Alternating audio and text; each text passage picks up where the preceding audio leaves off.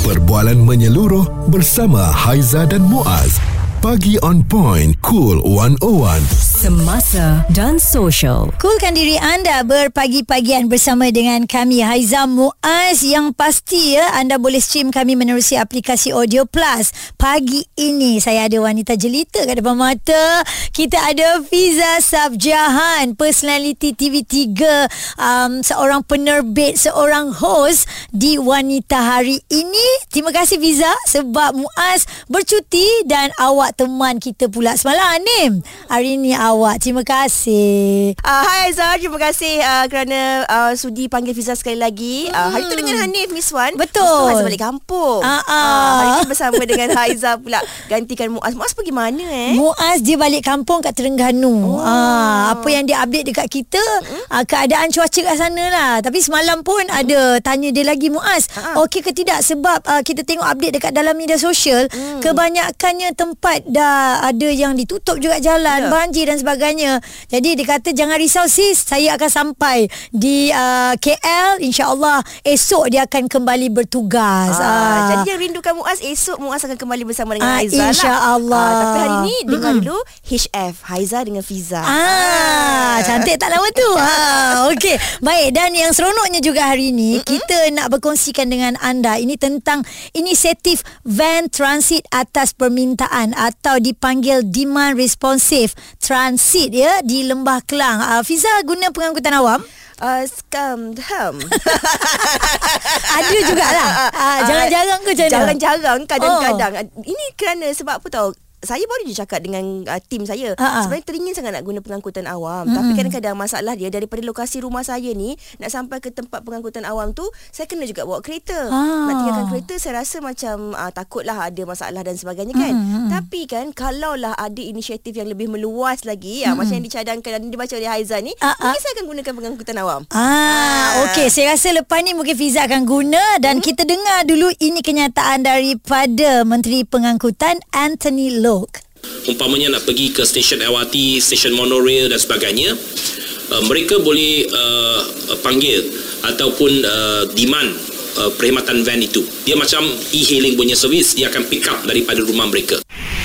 Ah itu je. Jadi maksudnya kan hmm. sebelum ini memang hanya ada bas saja di last perhentian. Ha-ha. Ah, dan um, permintaannya kalau boleh tu di RT tu nanti akan diletakkan di semua stesen yang hotspot lah ya. Ha. Tempat-tempat yang memang orang turun boleh ada kenderaan macam van ni lah dipanggil van transit atas permintaan. Ah, dia seakan-akan macam e-hailing punya servis Ha-ha. ah, tapi dia menggunakan van lah ah, di kawasan-kawasan yang sesuai lah sebab kadang-kadang ah, ada kawasan-kawasan perumahan ni dia ah, tak sesuai bas nak masuk. Betul. Ah, sebab sekarang ni dah memang ada perkhidmatan bas tu kan. Jadi kalau ada dengan adanya van ni ah, mudahlah lagi ramai dalam kalangan pengguna-pengguna ni senang lah nak naik uh, perkhidmatan awam ni kan. Betul. Dan mm-hmm. sebenarnya Fiza, uh, benda ni bukan baru juga. Ada tempat-tempat lain yang dah buat sebenarnya. Tak silap saya sebelum ni ada satu aplikasi yang dipanggil Kumpul dan dia dilakukan di sekitar PJ. Oh. Ah, dah ada dah. Dan tak silapnya bayarannya RM1 saja. Mm-hmm. Ah, dan uh, lepas ni kalau adalah perkhidmatan ni di RT ni di tempat-tempat lain, uh, mungkinlah daripada pihak prasarana kan mm-hmm. bagi percuma je lah kot. Boleh ke? Ah, kita pun harap percuma lah awak. Ah, ah, jadi macam tu pun Fiza boleh naik.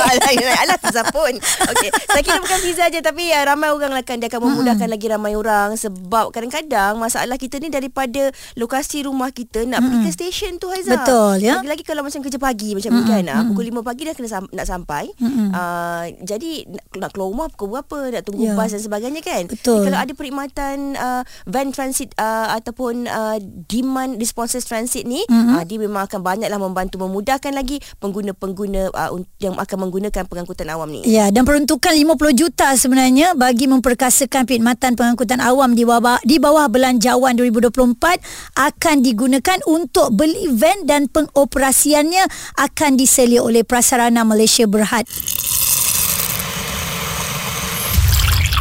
Responsif menyeluruh tentang isu semasa dan sosial.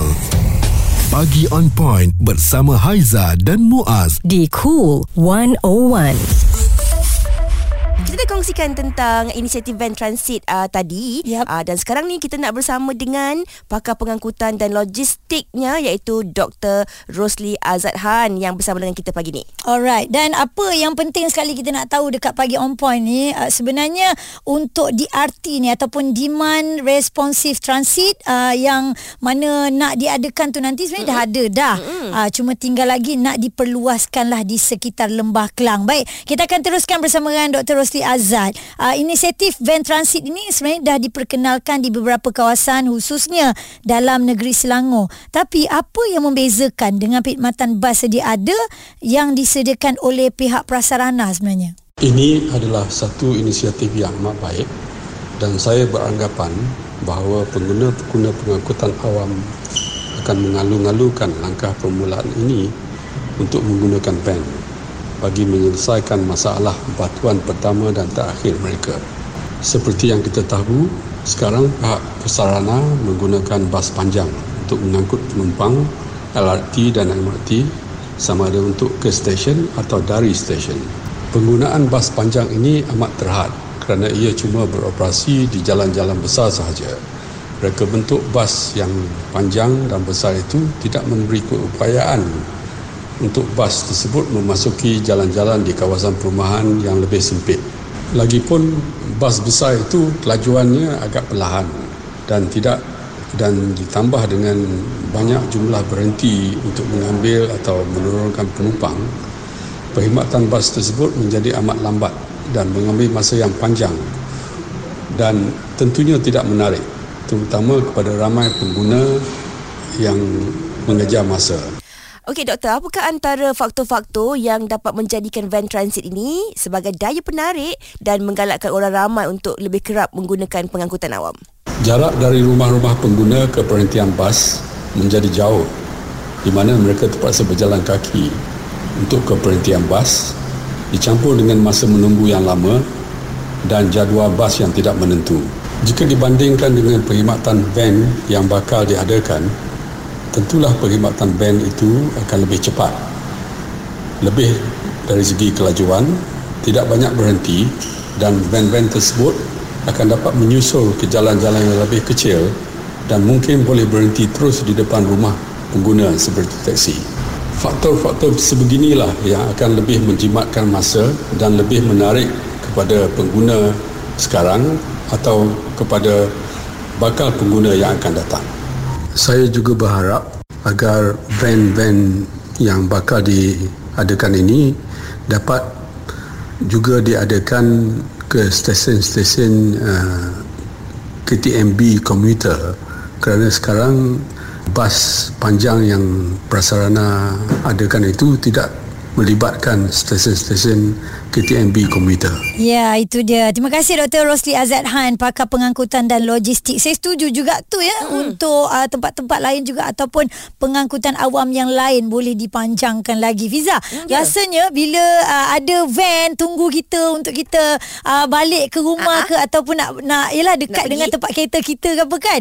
Rasa macam uh, stewardess dulu-dulu eh oh, ada van jemput. Ya, kita terkenang pula zaman dulu-dulu. Nak cakap van sekolah rasa macam uh-huh. kecil sangat. Uh, jadi kan kalau dulu kalau tengok uh-huh. kan ada van warna merah biru van MS lalu uh-huh. kan rasa macam eh bangga tak sabar nak naik kan. Yeah. Tapi jangan risau dengan adanya uh, inisiatif van transit ni nanti uh, yeah. semua berpeluang untuk menaiki uh, pengangkutan awal lebih mudah kan uh-huh. dan kita pun uh, boleh rasalah macam mana pagi-pagi ada orang tunggu kita nak pergi ke stesen tu macam mana stewardess zaman dulu-dulu tu. Ya, yeah. uh. dah siap dah kan cantik-cantik tinggal uh-huh. nak naik van je suara serta informasi semasa dan sosial bersama Haiza dan Muaz. Pagi on point cool 101 hari ini pula punya cerita adalah uh, konsepnya lebih kurang kita berhenti di satu stesen MRT contoh dan bas akan ambil kita selalunya mm. di stesen yang last tapi sekarang ni inisiatif yang nak diberikan adalah van yang akan ambil kita di spot-spot yang uh, tertentu ataupun hotspot lah yang mana sukar untuk kita nak pulang ke rumah mm. dan saya nak recap balik sebenarnya sebelum ini aktiviti ini dah diadakan di Bukit Gasing uh, iaitu nama servis ni adalah kumpul ya. Um, apa yang dia kenakan dekat sini adalah uh, satu ringgit sahaja. Ah, uh, tapi dia akan beri untuk 10,000 pengguna yang pertama. Oh, Ah. Ah. percuma untuk RM10,000 yang pertama. Ya, lepas tu kalau yang lain mungkin dah lebih RM10,000, Ah. kena bayar RM1 sahaja dan dia akan stop di 120 hentian uh, di sekitar kawasan Petaling Jaya. Okey, hmm. Haiza itu dekat Petaling Jaya. Ya. Tadi Haiza dah kongsikan juga tentang ada perkhidmatan van transit ni di Bukit Antarabangsa kan. Betul, ha-ha. Yang sebenarnya dah pun memudahkan penduduk yang mana dah pun bermula uh, projek rintis ini uh, pada awal bulan Disember ni. Uh, memang banyaklah untuk memudahkan pergerakan pengguna. Ya. Dan kalau kita cakap tentang kawasan-kawasannya pula uh, yang diterajui oleh Track Rides ini uh, dah pun membantu masalah uh, perbatuan awal dan akhir sistem pengangkutan awam dengan melibatkan 106 zon uh, di sekitar uh, zon Hampang uh, 106 hentian di Ah. sekitar zon Hampang bukan Hampang dek uh, okey Oh, banyak juga eh, 106. 106 banyak tadi Ah. 120 dekat PJ Ah, ah. dekat sini 106 uh, sebab inilah kita dah kongsikan awal tadi kan sebab bukan semua kawasan bas boleh masuk Betul. jadi bila adanya perkhidmatan van ni lebih memudahkan mereka uh, tapi projek rintis ini yang mana pengguna dikenakan charge sebanyak RM2 Oh, RM2 pula.